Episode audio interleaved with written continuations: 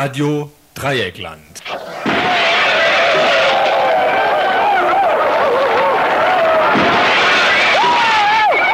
Tagesinfo.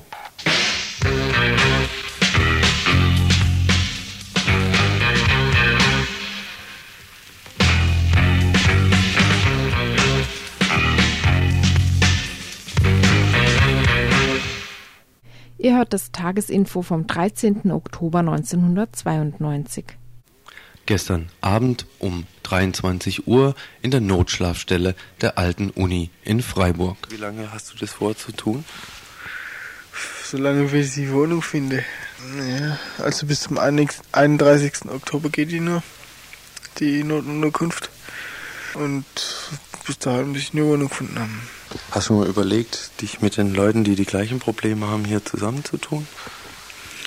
Wir sitzen schon in einem Boot, aber jeder muss eigentlich schon für sich äh, suchen.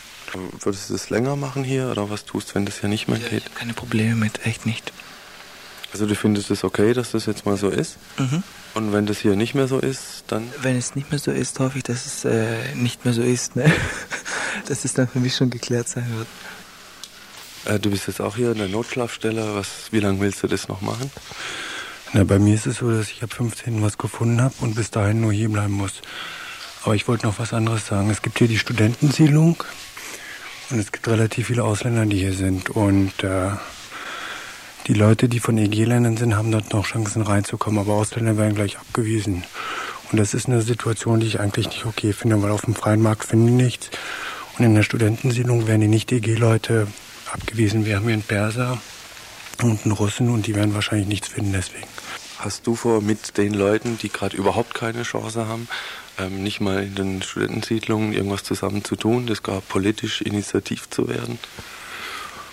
Ich meine, ich habe das mit diesen, dass die dort nicht reinkommen, erst heute erfahren. Ich hatte vor drei Tagen von der einen Frau dort erfahren, dass man für die nächsten, dass dort noch circa 100 Plätze frei sind und habe das den Leuten auch hier allen gesagt. Das ist inzwischen schon relativ voll.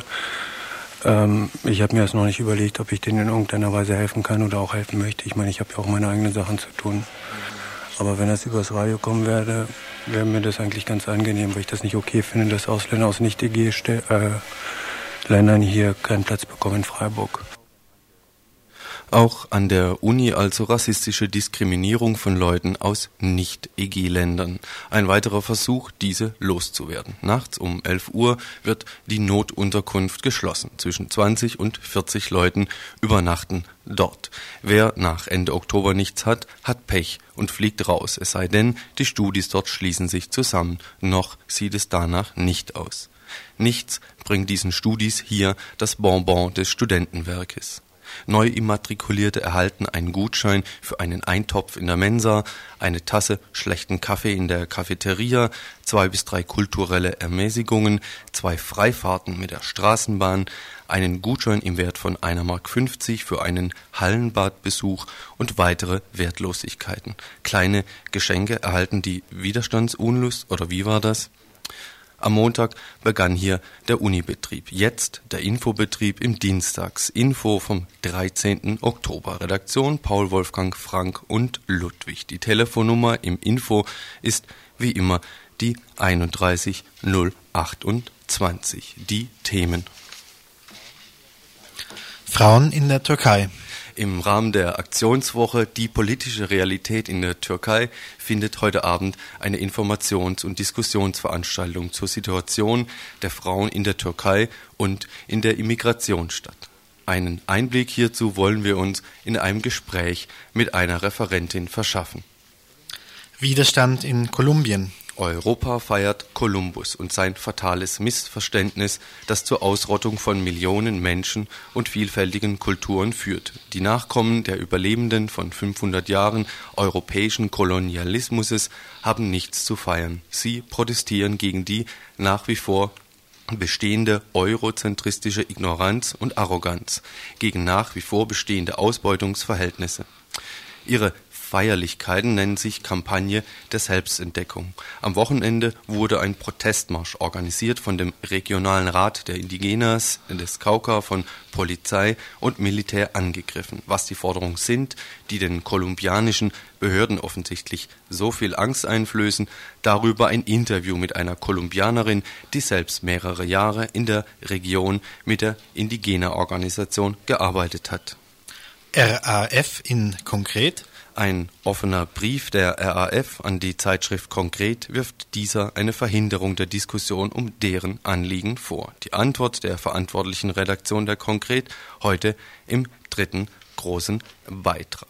Im Info außerdem am Anfang noch eins, zwei, drei Kurzmeldungen und ein Kommentar zum Atomdeal in Frankfurt am Main.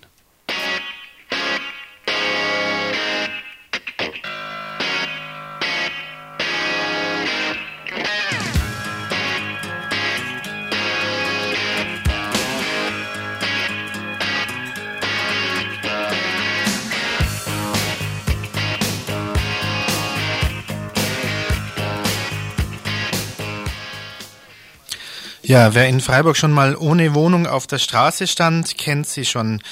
Die Clara 100, das Heim für Obdachlose im Stühlinger.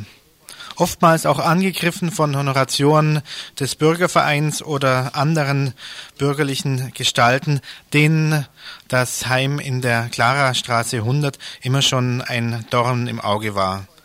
Sie können sich jetzt ins Fäustchen lachen. Ein Problem hat sich für Sie unbürokratisch gelöst. Seit dem Wochenende sind 20 Familien mit insgesamt 35 Schulkindern im Alter von 6 bis 16 Jahren und 25 jüngere Kinder von drei Monaten bis 5, 6 Jahre aus dem Heim für Obdachlose in der Klarerstraße 100 verschwunden. Warum? Sie alle waren von Abschiebung bedroht. Von Abschiebung in ihr in das Land Rumänien, mit dem die Bundesregierung vor kurzem ein Abkommen darüber geschlossen hatte. Warum ausgerechnet nur diejenigen Romas aus der Clara 100 die Abschiebungsbescheide erhalten hatten, einige andere nicht, lässt sich nur spekulieren. Jedenfalls vorläufig sind sie weg. Radio Dreieckland wird in einer der nächsten Sendungen ausführlicher darüber berichten.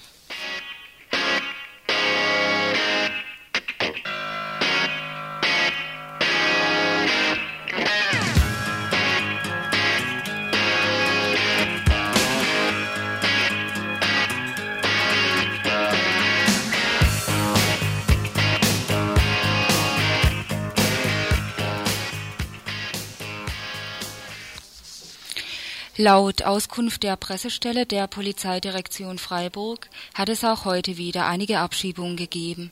Wo genau, konnte uns nicht gesagt werden. Aber von einer wissen wir zumindest genaueres. Eine Rumänin und ihr zweieinhalbjähriger Sohn waren heute Opfer. Schon seit längerer Zeit rechnete, die Frau mit der Abschiebung. Ihre Aufenthaltspapiere waren schon seit längerem nicht mehr verlängert worden. Die erwartete Aufenthaltsbefugnis kam nicht. Und heute flattert dann auch der Ausreisebescheid ins Asylbewerberwohnheim in der Hochmeisterstraße. Heute am 13.10. Und was stand drin? Dass sie eigentlich schon allerspätestens zum 25.09. hätte ausgereist sein sollen. Doch doch, sie hat richtig gelesen. Und kaum die Nachricht erhalten, stehen auch schon die Bullen vor der Tür. Ihr Freund, der auch abgeschoben werden sollte, flüchtete aufs Dach des Hauses und floh von dort letztendlich durch ein Toilettenfenster. Wie das vor sich ging, ist uns nicht bekannt. Frau Nika und ihr Sohn sind inzwischen auf alle Fälle auf dem Weg nach Rumänien, zumindest nicht mehr in Freiburg. Eigentlich hätte sie ja hier bleiben können, denn laut Stichtagregelung, sie ist vor dem 14.04.89, nämlich am 12.04.89, eingereist und hatte zum Ende des Stichtags, nämlich am 29.02.92, also drei Jahre war sie hier, auch fast Arbeit gefunden. Fast nur deswegen, weil sie zu dem Zeitpunkt nämlich noch in der Psychiatrie in Emmendingen war. Im Januar 92 hatte sie einen Krabbestubenplatz für ihren Sohn gefunden und sich gleich auf die Suche nach Arbeit gemacht, um hier bleiben zu können. Die Angst, nicht rechtzeitig eine zu finden, eine finden zu können, führte dann zur Krankheit. Doch nach der Entlassung aus der Psychiatrie im März 92 dann fand sie, mitbedingt durch ihre guten Deutschkenntnisse, schnell einen Job und konnte unabhängig von Sozialhilfe leben. Die Ausländerbehörde erkannte ihr ärztliches Attest an, das zu Verzögerung der Arbeitsaufnahme führte, wollte ihr jedoch keine Aufenthaltsbefugnis, auf die sie ja laut Stichtagregelung einen Anspruch gehabt hätte, ausstellen. Warum? Weil sie durch einige Kleinstdelikte, sprich Kaufhausklau, in Deutschland nicht erwünscht ist. So zumindest die Auskunft vor schon vor einigen Monaten von einem Herrn Dennert, dem maßgeblichen Entscheider der Ausländerbehörde in Freiburg. Die Arbeitsstelle wurde schließlich nach einigen Monaten wegen fehlender Ausweispapiere gekündigt. Die Frau hing in der Luft und heute plötzlich der Brief. Sie hätte schon lange ausreisen müssen, nämlich am 25.09. Da war mal wieder der Krempels, ihr Anwalt, am Werk. Ein Deutscher rumänischer Abstammung, Abstammung, für den laut eigener Auskunft Nicht-Deutsche und hier vor allem Roma der letzte Dreck sind. Die klauen ja eh nur und kommen als Wirtschaftsasylantinnen hierher. Roma-Frau war die Betroffene nicht, aber auch nicht deutschstämmig. Und da lässt der werte Herr Papiere dann auch gern mal länger liegen. Nach Auskunft der Ausländerbehörde ging nämlich die Ausreiseaufforderung, wie ja bekannt, erst, die erst, wie bekannt heute einging, von dort an den Herrn Krempels schon am 7.9. ab. Und am 25.9. hätte sie ja dann auch die BRD verlassen müssen. Aber erst nach sechs Wochen, nämlich heute am, am 12.10. oder besser gesagt gestern, schickt Herr Krempels, der Rechtsanwalt, ihr das Schreiben zu. Und was sagt der Krempels dazu? Er möchte mal wieder eine einstweilige Verfügung zur Aussetzung der Abschiebung anordnen. Das sagt er nämlich gern. Was hat er getan? Besetzt war das Telefon heute den ganzen Nachmittag. Da, da war er wohl fleißig. Oder hat er nur den Hörer daneben gelegt?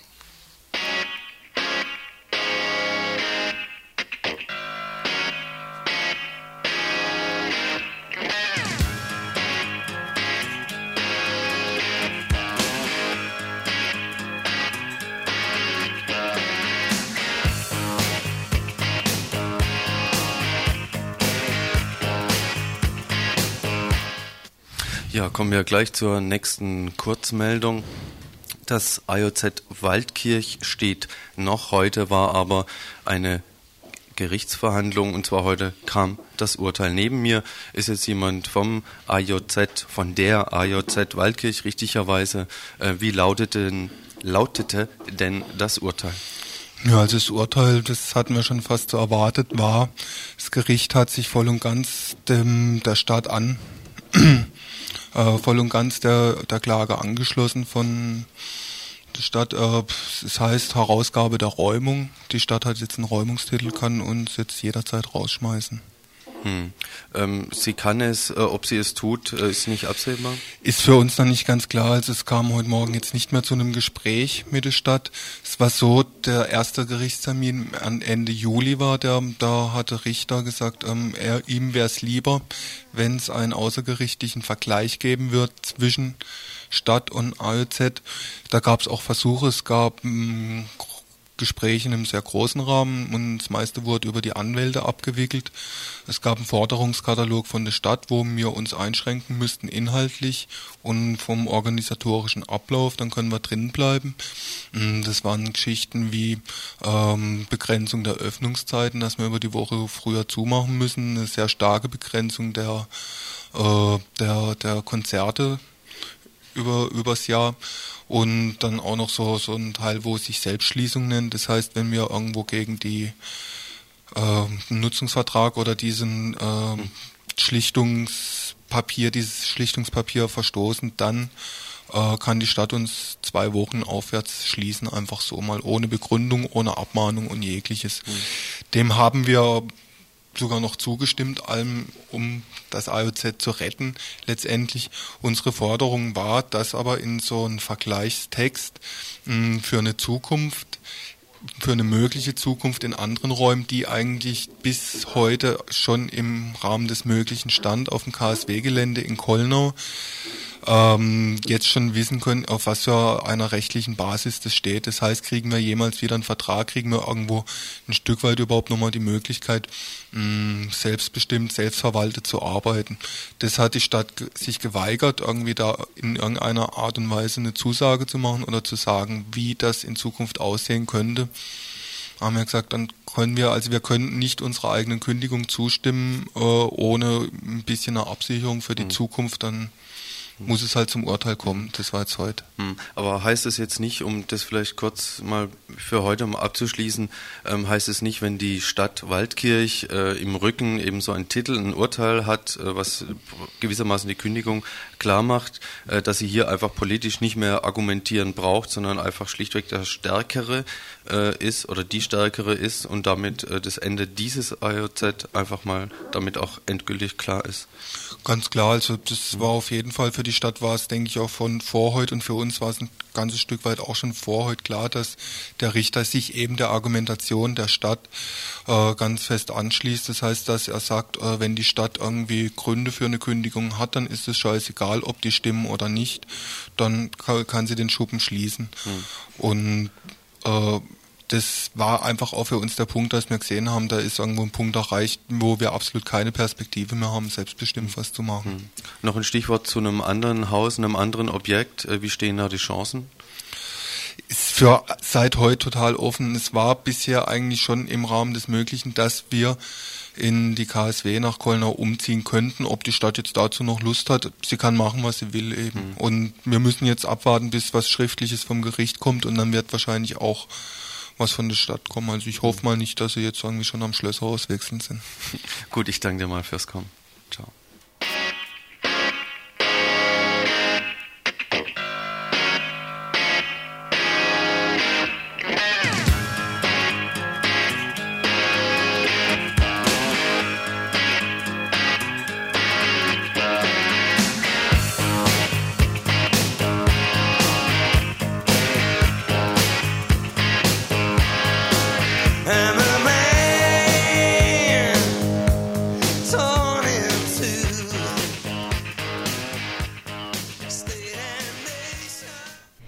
Hört das Tagesinfo vom 13. Oktober 1992.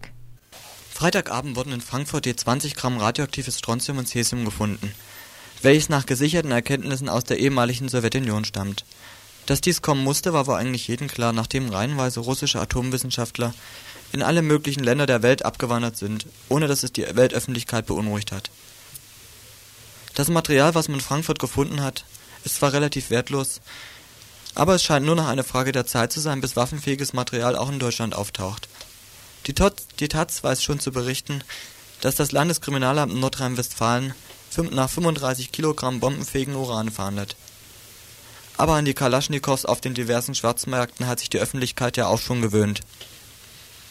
Und was tut die Bundesregierung? Sie verlangt von den östlichen Nachbarn die Verstärkung der Grenzkontrollen, was das Problem in keiner Weise löst.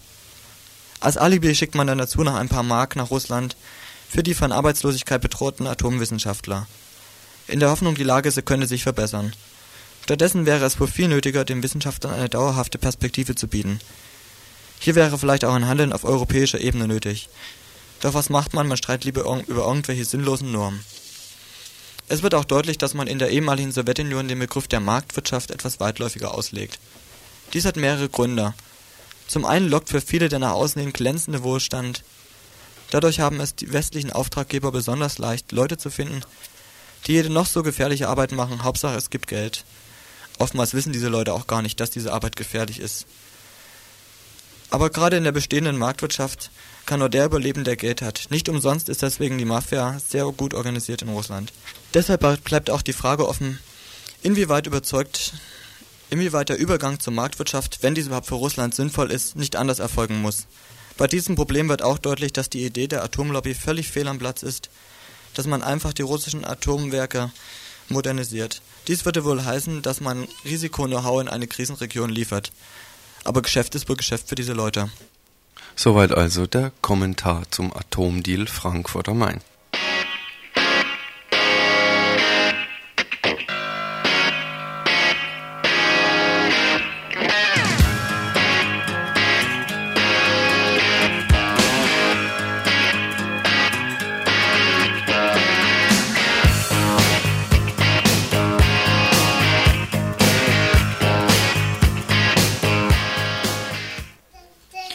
Im Rahmen der Aktionswoche der Türkei-Information findet heute um 20 Uhr im Strandcafé eine Veranstaltung zum Thema Frauen in der Türkei statt. Dazu jetzt live im Studio Hilde, die Referentin der heutigen Veranstaltung Nasle aus Bern sowie ihre beiden Kinder. Hallo. Nasle, was erwartet die Leute, die sich heute um 20 Uhr im Strandcafé einfinden? Tercüme edeyim. Bu akşam Strand Cafe'ye gelen insanlar ne bekleyecekler, ne anlatacaksın onlara? Ee, sanıyorum daha çok e, Türkiye'de yaşayan e, Kürt ve Türk kadınları hakkında bilgi vereceğim. E, daha sonra da e, Almanya'da yaşayan Kürt kadınları, Türk kadınları hakkında bilgi vereceğim. Daha çok bunlar üzerine tartışacağız bugün. Zuerst wird sie Informationen geben äh, über das Leben der türkischen und kurdischen Frauen in der Türkei. Dann wird sie übergehen auf die Situation türkischer und kurdischer Frauen in der Bundesrepublik und darüber wird sie sich etwas mehr aufhalten. Über das letzte Thema. Ja, wie ist denn die derzeitige Situation von Frauen in der Türkei bzw. in Türkisch-Kurdistan? Hat sie sich in den letzten Jahren verändert? Şu anda Türkiye ve Kürdistan'daki kadınların durumları e, nasıl çok değişti mi geçen yıllarda? Ee, e, Türkiye'deki kadınların durumu e, eski yıllara göre daha değişik. Şu anda e, veya son yıllarda kendi durumlarını, kendi sorunlarını, özel sorunlarını daha fazla tartışıyorlar. Bu sorunları için daha fazla mücadele ediyorlar. Kürdistan'da savaş sürüyor şu anda Türk e, hükümetiyle e, Kürt e, örgütü arasında, Kürt halkı arasında savaş sürüyor. Kadınlar da bu savaşta e, erkekler gibi yerlerini alıyorlar. Gerillalar arasında kadınlar da çoğunlukta. Ama kendi sorunlarını, e, kendi özel sorunlarını tartışacak vakitleri yok. Fakat bu savaş, bu e, mücadele kendi sorunlarının da bilincine varmalarına e, yol açabilir. Also in den letzten Jahren hat sich die Situation der äh, türkischen und kurdischen Frauen schon verändert und zwar sogar recht rasch. Äh, in der gesamten Türkei ist es im Augenblick so, dass die Frauen für ihre Rechte mehr einstehen, ihre Rechte mehr diskutieren und auch mehr dafür kämpfen. Und in äh, Kurdistan ist es vor allen Dingen äh, der wichtigste Faktor, dass Krieg ist und dass äh, wie in jedem Krieg die Frauen mehr ran müssen und zwar auch an der Front als Guerilleras und äh, dadurch automatisch äh, ganz andere ähm, ganz anderes Wissen um, um, äh, um ihre Situation, um ihre Standpunkte bekommen. Äh, sonda ne söylemişim? Kürdistan. Bu mücadele kadınların e, kendi e, sorunlarının da bilincine varmasının neden olacağını düşünüyorum. Und dieser Krieg äh, trägt sehr dazu bei, dass diese Frauen bewusster, sich ihrer Lage bewusster werden. Man hört jetzt ja auch immer wieder vom Vordringen des islamischen Fundamentalismus. Ist davon was auch in der Türkei zu spüren?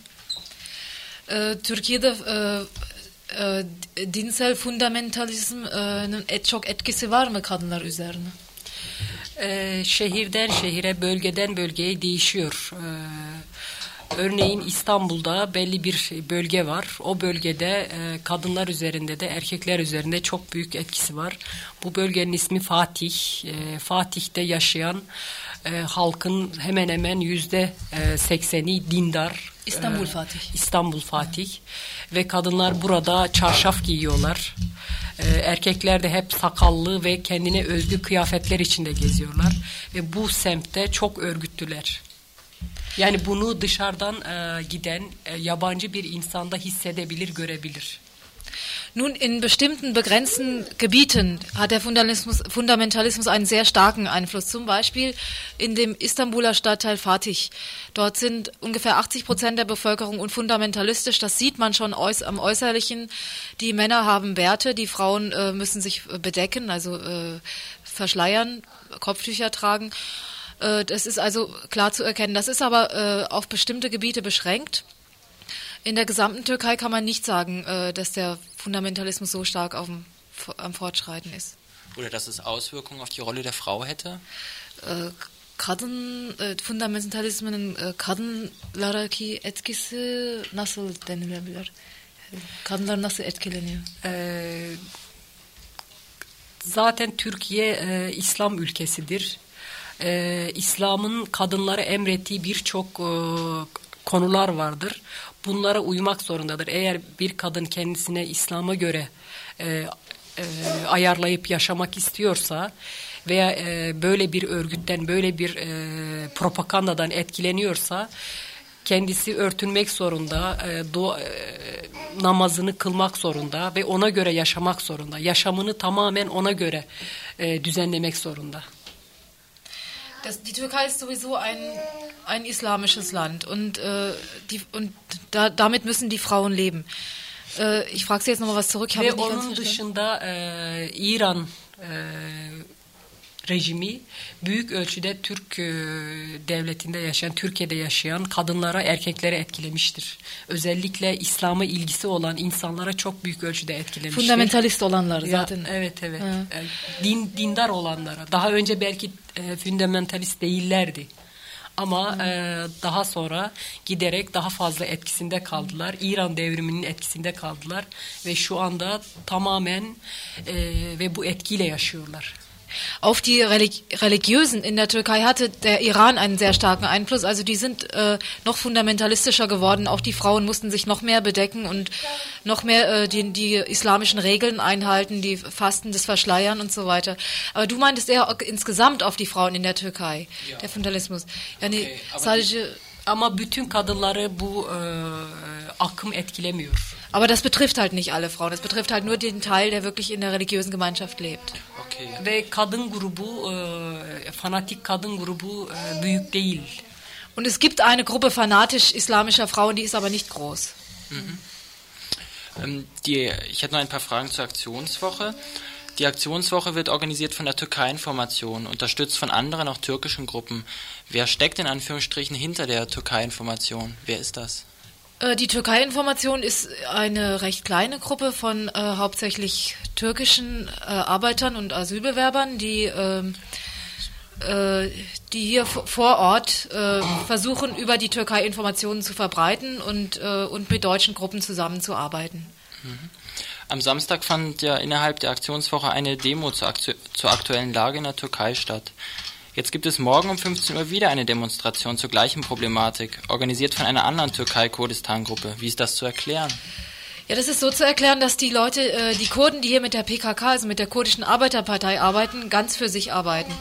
Das ist nicht nur in Freiburg so, das ist in den meisten Städten so. Das ist, äh, das sind, das sind interne Probleme, die vor allem daher, daher herrühren, dass die PKK eine sehr äh, autoritär aufgebaute Organisation ist, die ganz bestimmte Ziele hat und mit anderen nicht immer gern zusammenarbeitet. Und deswegen äh, machen die meistens ihre Veranstaltungen für sich und ist auch ganz gut so, sonst würden sie sich ständig nur streiten mit den anderen Gruppen. Geht ihr denn morgen auf die Demonstration? Wenn ich Zeit hätte, würde ich da auch gerne hingehen. Ich kenne, ich habe viele kurdische Freundinnen und Freunde und äh, würde auch gerne hingehen. Wahrscheinlich habe ich aber keine Zeit. Okay, vielen Dank.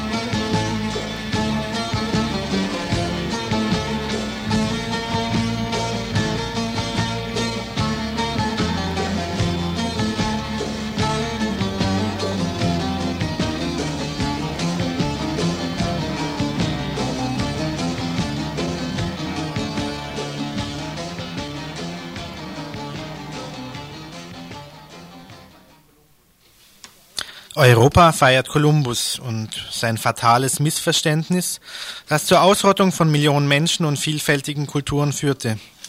Die Nachkommen der Überlebenden von 500 Jahren europäischen Kolonialismus haben nichts zu feiern. Sie protestieren gegen die nach wie vor bestehende eurozentristische Ignoranz und Arroganz, gegen die nach wie vor bestehenden Ausbeutungsverhältnisse. Ihre Feierlichkeiten in Anführungszeichen nennen sich Kampagne der Selbstentdeckung.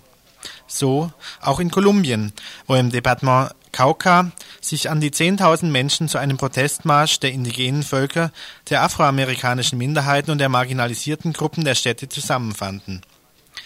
Doch obwohl dieser Protest als friedlicher Marsch angekündigt war und durchgeführt wurde, griffen Polizei und Militär die Demonstrierenden an und hinderten außerdem Tausende zum Kundgebungsort in der historischen Stadt Popayan vorzustoßen.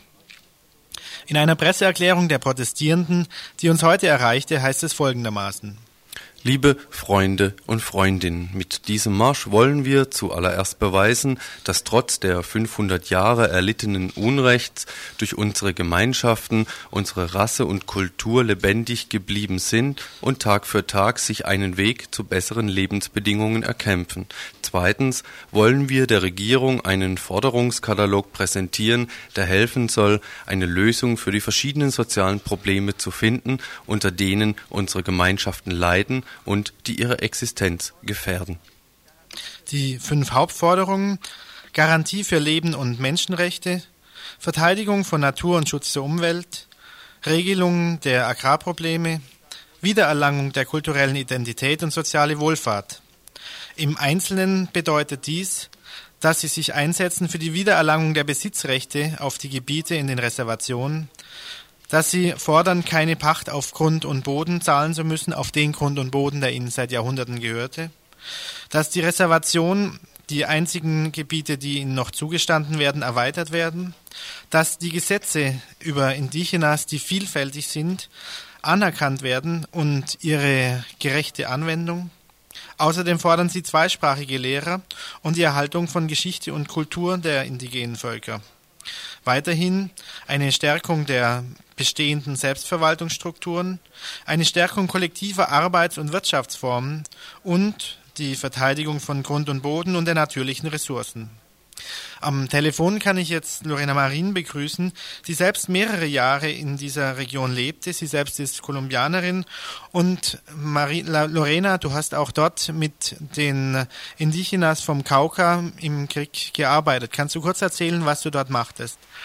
Äh, ja, ich war äh, um 1984 in der Kauka und ich war da ungefähr fünf Jahre gewesen und ich habe praktisch eine politische Ausbildung mit der Indianerbewegung gemacht, äh, weil die, die Programm der Indianerbewegung ist sehr klar, ne?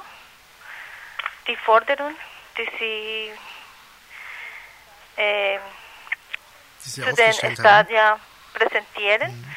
Und ich weiß nicht, was, was mehr kannst du, ja. möchtest du wissen, ah, was ich gemacht habe. Ich habe mit einem äh, Gesundheitsprojekt gearbeitet. Dieses Projekt versuchte die westliche Medizin und die traditionelle Medizin äh, zusammen, äh, eine Zusammenarbeit zu bauen. Und äh, die äh, die Medizin, äh, Gesundheitsproblemen Problemen direkt mit ökonomischen, sozialen und politischen Problemen zu binden. Hm. Ja, jetzt findet ja jetzt so der 500 Jahre Erinnerung an die Eroberung Lateinamerikas finden überall Proteste statt. Wie kommt es denn ähm, zu diesen Protesten und ähm, welche Gruppen sind an diesen Protesten beteiligt? Ähm, worum geht es da? Ja, ähm, die Indianerorganisationen in Kolumbien wissen klar, dass sie, äh, weil sie eine ethnische Minorität sind, äh, sie müssen mit den anderen Sektoren kämpfen, zusammen kämpfen. Und deshalb in diese äh, Marsche, Marsche äh, sind auch äh, Bauern äh, und die äh, Sectores Populares dabei, auch die... Also Be mhm. Bereiche, von marginalisierte Bereiche, vor allem aus den Städten, ja. Ja, genau, aber auch auf dem Land. Mhm. Äh, zum Beispiel die äh, Schwarze oder ja, die Afrokolumbianer sind auch da, no? Und sie leben auch auf den dort. Jetzt äh, wurde ja die, äh, dieser Marsch äh, nach Popayan, einer Provinzhauptstadt des Kaukas, wurde angegriffen von Polizei, Militär. Es gab Verletzte, es gab auch Verhaftungen. Also heute haben wir erfahren, dass zum Beispiel einer dieser Verletzten ein Auge dabei verloren hat. Wieso, äh, was hat die Regierung gegen diese Forderungen der äh, Indigenas und wieso werden die so massiv und brutal angegriffen? Ja, der, äh, der Staat sagt, dass äh, das ist eine Kommemoration und das ist keine Negoziation. Also keine Verhandlungen, Ja, sondern keine Verhandlung. nur äh, lediglich äh, eine Erinnerung an äh, 500 Jahre. Ja, und dass die sind äh, nicht äh, bereit, diese ökonomische Forderung zu lösen und dass, dass äh, außerdem diese Demonstration ist von der Guerilla-Gruppen geleitet und dass sie möchten einfach nicht mehr mit den Guerilla-Gruppen zu tun. Und was hat der ähm, Indianerbewegung dazu gesagt? Dass äh, sie haben eine Position, eine klare Position äh, der äh, Indianerbewegung gegenüber die äh, Grupo Revolucionario de Izquierda. Das ist ja, also die, Guerilla. linke revolutionäre Gruppe. Ja, genau. Mhm. Und sie, sie, äh, sie äh, bauen eine äh, abhängige Position und eine klare Position auch. Ne? Mhm. Äh, obwohl es diese Angriffe gab, mussten aber dennoch nach Verhandlungen jetzt die Festgenommenen wieder äh, freigelassen werden. Dies ist vor allen Dingen auch zurückzuführen auf den großen, auch internationalen äh, Druck, den die einzelnen ähm, Provinzgouverneure und auch die Regierung ähm, sich gegenwärtigen mussten. Äh, wie denkst du, dass die Protesttage weitergehen? Was wird es in Zukunft noch weitergeben? Ja, ich denke, ich denke, die, die ähm, internationale Solidarität ist momentan sehr wichtig, no? Und äh, dass der, äh, diese äh, internationale Solidarität einen Druck über den äh, kolumbianische Regierung macht.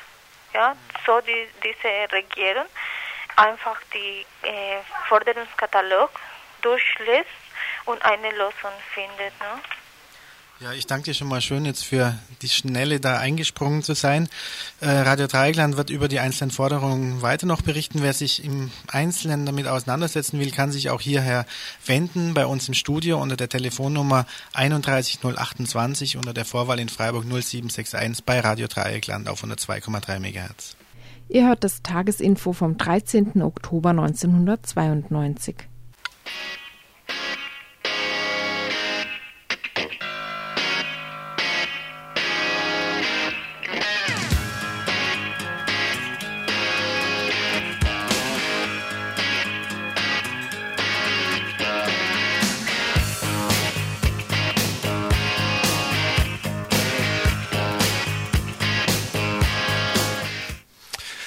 April des Jahres hatte die Rote Armee-Fraktion, kurz RAF, angekündigt, die Eskalation von ihr aus zurückzunehmen. Im August hatte die RAF einen langen Text geschrieben, der ausführlich den den Schritt vom April begründet. Darin setzt sich die RAF unter anderem mit der Kritik an ihren letzten beiden Erklärungen auseinander, reflektiert die Motive, die den Anschlägen seit 84 zugrunde lagen und präzisiert die politischen Vorstellungen, die die Aktivitäten der Gruppe zukünftig prägen sollen.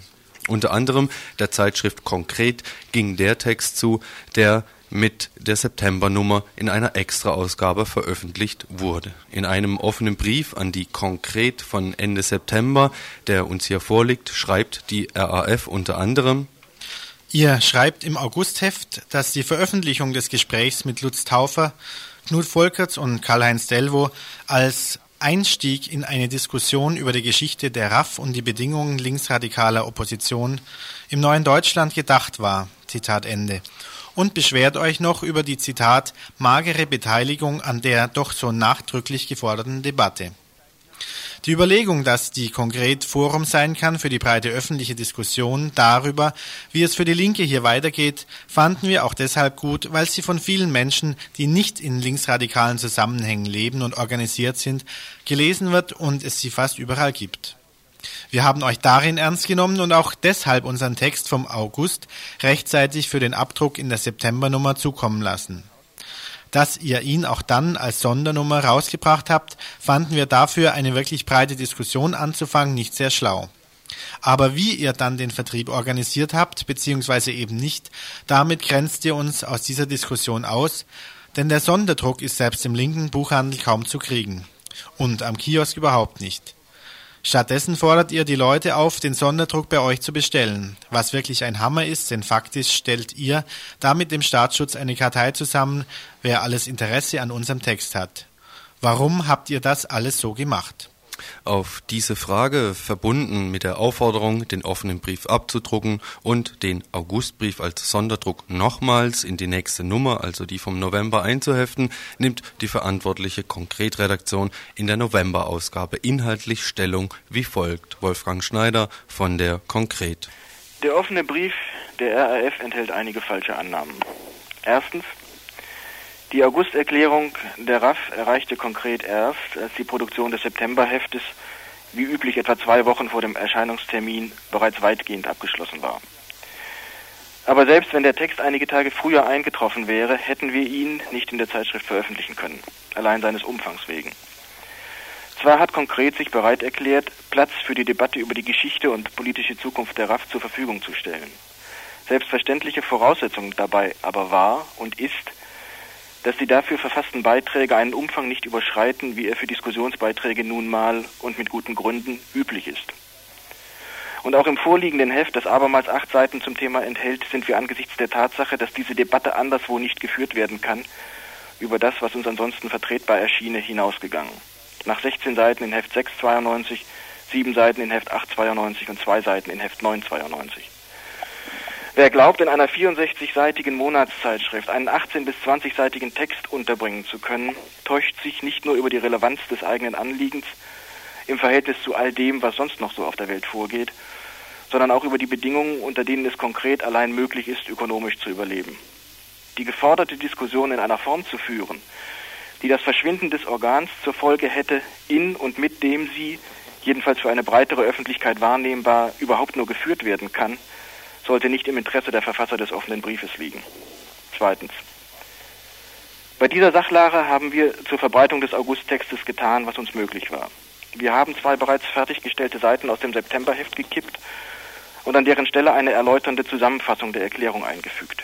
Wir haben im Editorial gesondert auf sie hingewiesen, ihre vollständige Veröffentlichung als konkret Sonderdruck angekündigt und bekannt gegeben, wie dieser zu beziehen sei. Über die Redaktion und über Buchhandlungen, die konkret verkaufen. Wir haben 4500 Exemplare des Sonderdrucks herstellen lassen. Davon sind bislang ca. 3800 über den Buchhandel vertrieben und 310 über die Redaktion bezogen worden. Wir haben den vollständigen Text zwei Tage vor seiner Veröffentlichung mit einer Presseerklärung an überregionale Tages- und Wochenzeitungen, an die Nachrichtenagenturen und an TV-Nachrichtenredaktionen verschickt. Wir haben ihn allen Gefangenen aus der RAF und den uns erreichbaren Gefangenen aus dem Widerstand zukommen lassen. Wir haben den Text schließlich zeitgleich mit dem Septemberheft herausgebracht, sodass, wer konkret las, jedenfalls von seiner Existenz wusste und auch, wie er zu bekommen war. Wie die Verfasser des offenen Briefes vor diesem Hintergrund auf den Gedanken kommen konnten, wie hätten sie durch dieses Vorgehen aus der Diskussion ausgegrenzt, ist uns unverständlich. Drittens. Die Annahme, der Staatsschutz würde die gesamte an konkret gerichtete bzw. von konkret versandte Post öffnen und lesen, bloß um in Erfahrung zu bringen, wer an einem Text interessiert sei, in dem die RAF die Einstellung des bewaffneten Kampfes ankündigt und begründet, ist abwegig. Besonderes Interesse bekundete beispielsweise die Bayerische Vereinigung für Sicherheit in der Wirtschaft. So what? Viertens. Eine abschließende Bemerkung. Offenbar in der Annahme, das Ausbleiben der erwarteten großen Debatte lasse sich nur dadurch erklären, dass es linke Publikationen und an der Diskussion über die RAF interessierte Gruppen gebe, die von der Existenz des Augusttextes noch nichts gehört oder gelesen haben, sind die Verfasser des offenen Briefes dazu übergegangen, eine verkleinerte Kopie des konkret Sonderdrucks zu verschicken. Mit der angesichts der Tatsachen recht kuriosen Behauptung, der Text sei, so wörtlich, kaum veröffentlicht. Auf dieser Kopie sind sorgfältig sämtliche Hinweise, die konkret als Quelle kenntlich machen, getilgt worden. Es passt dieses Vorgehen leider nur zu gut zu dem Ton, in dem der offene Brief abgefasst worden ist. Aber natürlich lassen wir uns auch durch diesen Ton nicht davon abhalten, eine Diskussion weiterzuführen, die wir für wichtig halten. Soweit. Wie, wie wird denn die Diskussion in der konkret weitergeführt werden? Wird also sie wird im nächsten Heft zum Beispiel durch einen achtseitigen Beitrag von drei Gefangenen aus dem Widerstand weitergeführt. Mhm. Die generell die politische und programmatische Entwicklung der RAF reflektieren und kritisch zu der neuesten Entwicklung Stellung nehmen.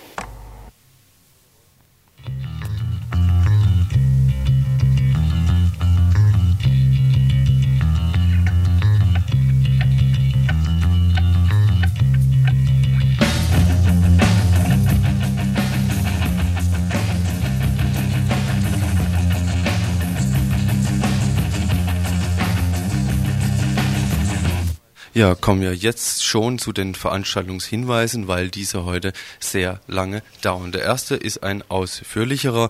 Dienstag, 13. Oktober um 20 Uhr heute Abend, also wenn ihr es nicht im Wiederholungsprogramm hört, im Vorderhaus der Fabrik findet statt in Zusammenarbeit mit der Bürgerinitiative gegen Ausländerfeindlichkeit eine Veranstaltung unter dem Titel Die Fallen des Antirassismus. Hier wird jemand aus Freiburg ähm, einen Vortrag halten. Wir haben schon mal mit ihm ein kurzes Vorinterview geführt. Viele von euch werden ihn kennen. Ob mögen ist eine andere Frage. Ein Mensch von der Initiative Sozialistisches Forum zu den Thesen Die Fallen des Antirassismus. Du schreibst, Ausländerfreunde und Ausländerfeinde unterlägen dem gleichen Irrtum, nämlich Rasse sei nichts anderes als die Biologisierung der kulturellen Differenz des anderen. Meiner Information nach oder meiner Einschätzung nach ähm, ist für Ausländerfreunde äh, das Wort Rasse erstmal als solches nicht existent, lediglich ein Begriff, um ähm, den Gedankengang von sogenannten Rassisten irgendwie äh, zu erklären. Das Problem liegt darin, dass man nicht von Rassismus sprechen kann und damit implizit schon, schon zu unterstellen, es gäbe Rasse. Das heißt also, diejenigen, die von Rassismus sprechen, unterstellen sozusagen, dass das, was der Gegner behauptet, äh, wirklich existent ist. Das ist eine breite Debatte, die ich jetzt nicht ausführen kann, natürlich, die also auch wissenschaftliche Konnotationen hat. Aber zum Beispiel, wenn ich einen Flugplatz sehe äh, aus der Anti-Impf-Szene, äh, etwa zum Beispiel Rabbin kommt nach Berlin, heißt es unten nachher Zionismus, Faschismus und das Kapital bekämpfen Frauen international. Wenn man nun also der Auffassung ist, wie ich das bin, dass der Antiimperialismus ein Antisemitismus ist und dass ihm nichts lehrt und, und dass ihn nichts mehr interessiert, als nachzuweisen, dass der Anspruch der Juden, eine Rasse zu sein und dadurch äh, kein Recht zu haben, äh, in Israel zu siedeln, ne, er genau diese Diskussion anfängt. Das aber nur ein Aspekt der Angelegenheit. Der andere, den ich wesentlich wichtiger finde in der Öffentlichkeit, ist der, äh, dass diejenigen, die mit Menschenrechtsargumenten gegen die Ausländerfeindlichkeit äh, ins Feld ziehen, also dieses weite Spektrum Pax Christum, BI gegen Ausländerfeindlichkeit und so weiter und so weiter, dass die Rasse behandeln als ein Vorurteil und damit versuchen, das also in einen psychologischen, sozialarbeiterischen Diskurs einzuspannen. Vielleicht noch ein Wort dazu zum Abschluss oder um das mal ein bisschen genauer zu fassen.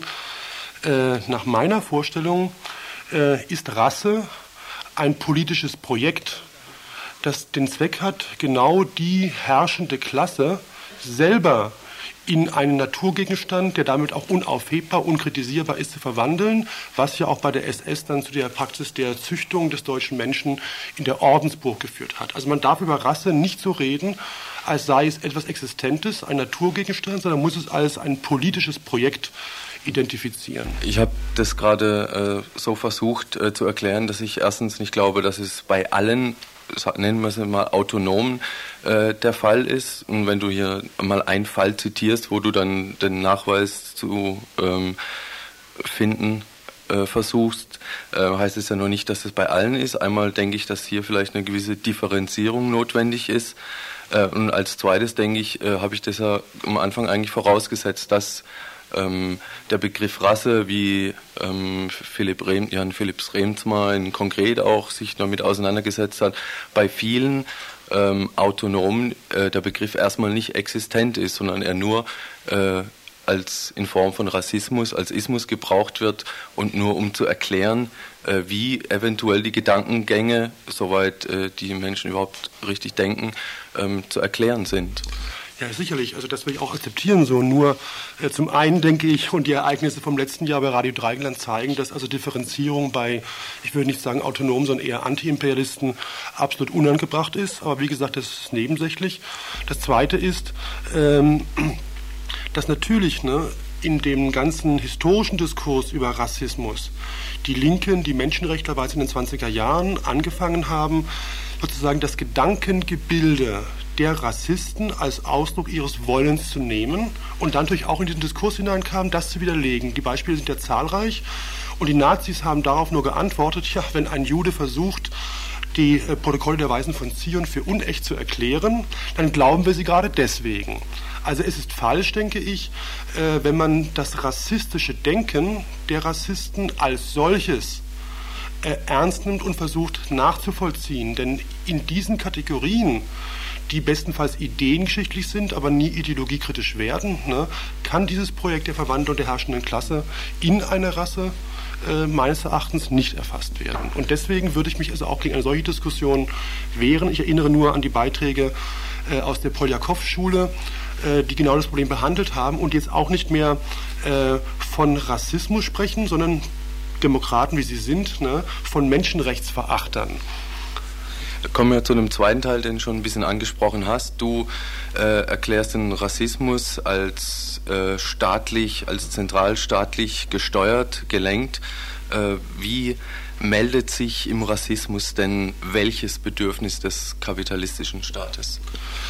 Äh, man darf die Formulierung staatlich gelenkt und gesteuert auf gar keinen Fall so verstehen, wie es die Kollegen von der Saga verstehen, nämlich als Manipulation sondern man muss also den Staat als Staatsfunktion betrachten, unabhängig von, den, von dem Personal, das ihn jeweils vorsteht.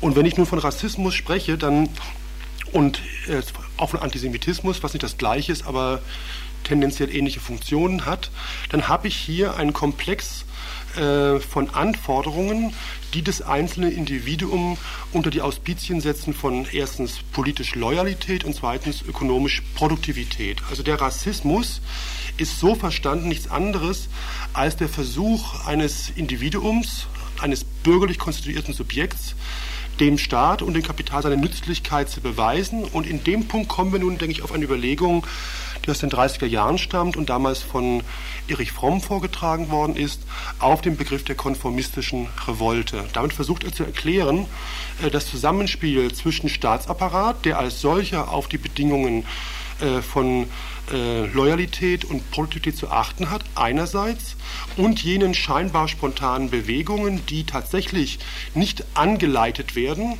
die sich spontan, spontan vollziehen, die sich aber in dieser Form vollziehen, weswegen es dann zu einer Erscheinung kommt, wie auch gegenwärtig beobachtbar, dass dieser spontane Rassismus von unten und der organisierte Rassismus, der in der Staatsstruktur selber liegt, zueinander ein Verhältnis eintreten, wie in diesem Wettlauf von Hase und Igel. Ne? Ähm, ich denke, äh, hier können wir jetzt nicht mehr viel genauer eingehen. Das wirst dann an dem Abend dann schon noch versuchen, das äh, den Leuten vielleicht genauer und verständlich äh, zu erklären, deinen Ansatz. Was ich vor allen Dingen meine, ist das, ne, und das ist so ein Zentrum auch des Vortrags morgen Abend, man kann nicht, wie es die, wie es die Mehrheit tut der antirassistischen Bewegung, die deswegen auch eher eine äh, Friedensbewegung für Ausländer darstellt, nach dem bekannten Muster, man kann nicht mit menschenrechtlichen Argumentationen gegen den Rassismus argumentieren, weil das ist ein selbstverstärkendes Verhältnis. Der, die Menschenrechte in dieser klassischen Formulierung der Französischen Revolution beschreiben ja nur, den, also ideologisch gesehen, den Inbegriff der kapitalistischen Ursachen des Rassismus. Das ist eine Argumentation, die, man könnte sagen, tautologisch ist, sinnlos ist ne? und eine Bewegung, die in ihrer Mehrheit so argumentiert, gibt damit auf einem theoretischen Niveau meines Erachtens schon zu erkennen, dass sie den Kampf eigentlich verloren hat, den Kampf um die Hegemonie verloren hat. Äh, jede Menge Stoff für eine Auseinandersetzung am Dienstagabend.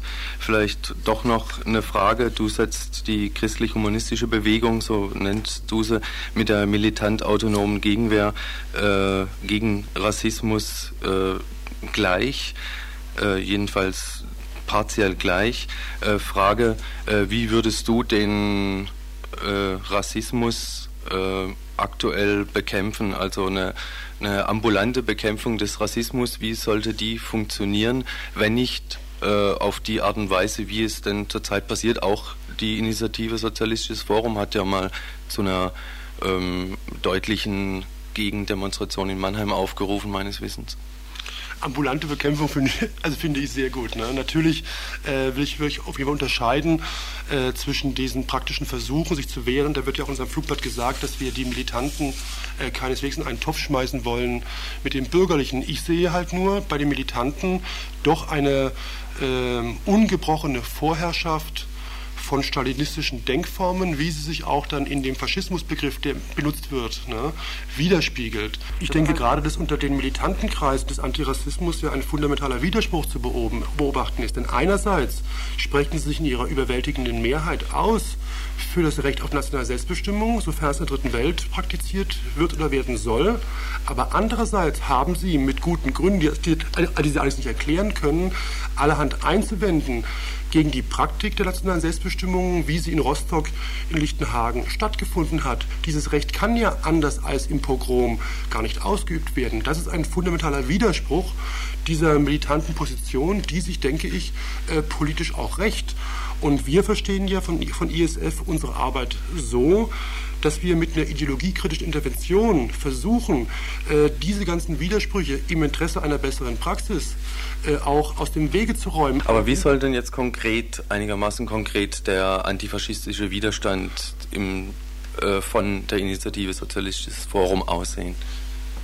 Wir begreifen uns äh, als ein Versuch, den Rassismus und seine ideologischen Seitenaspekte äh, auf dem Gebiet des Denkens zu bekämpfen, mit, wie du schon sagtest, gelegentlichen Ausflügen äh, in die Praxis, wie etwa letztes Jahr oder wie nun bei dieser Geschichte mit dem, mit dem, mit dem Bergfleet im Marienbad und ähnliches.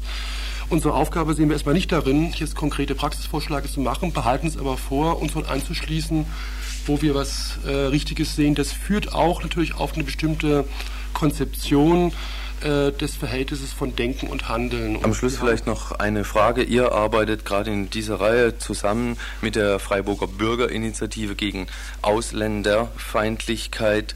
Äh, Frage, die Zusammenarbeit mit so einer Alibi-Einrichtung liberalistischer Kreise, ist die nicht ein bisschen mindestens problematisch? Ich stimme dir mit der Alibi-Einrichtung liberalistischer Kreise vollkommen zu. Gebe aber zu bedenken, dass also erstens auch die Saga mit der BI zusammenarbeitet. Von daher weiß ich nicht, welche Frage diese Richtung zieht. Vielleicht meinst du vielleicht Kontaktschuld oder ähnliches. Was wir halt machen ist, äh, wir machen fünf Veranstaltungen in völlig eigener Regie mit eigenen Referenten, wo unter anderem auch die autonome Lupus-Gruppe aus Frankfurt dabei sein wird. Und die Rolle der BI beruht darauf, uns für den Fall eines finanziellen Desasters eine Art Ausfallbürgschaft zu geben. Natürlich hoffen wir, dass wir endlich mal aus unserer äh, Just Fritz Hinterzimmer Kaffee-Ecke ein bisschen herauskommen, was ja angesichts unserer Isolierung oder relativen Isolierung in der Freiburger Linken erstmal ein legitimes Bedürfnis ist. Wer dem Bedürfnis also nachkommen will, wer diese immer gleichen Ansätze für diskutabel hält und das nicht für langweilig hält, wer es für möglich hält, dass auf der hier dargestellten Ebene eine konstruktive Diskussion stattfinden kann, sollte sich einfinden zum Vortrag von Jochen Brun war das gerade. Dienstagabend im Vorderhaus der Fabrik. Ihr hört das Tagesinfo vom 13. Oktober 1992.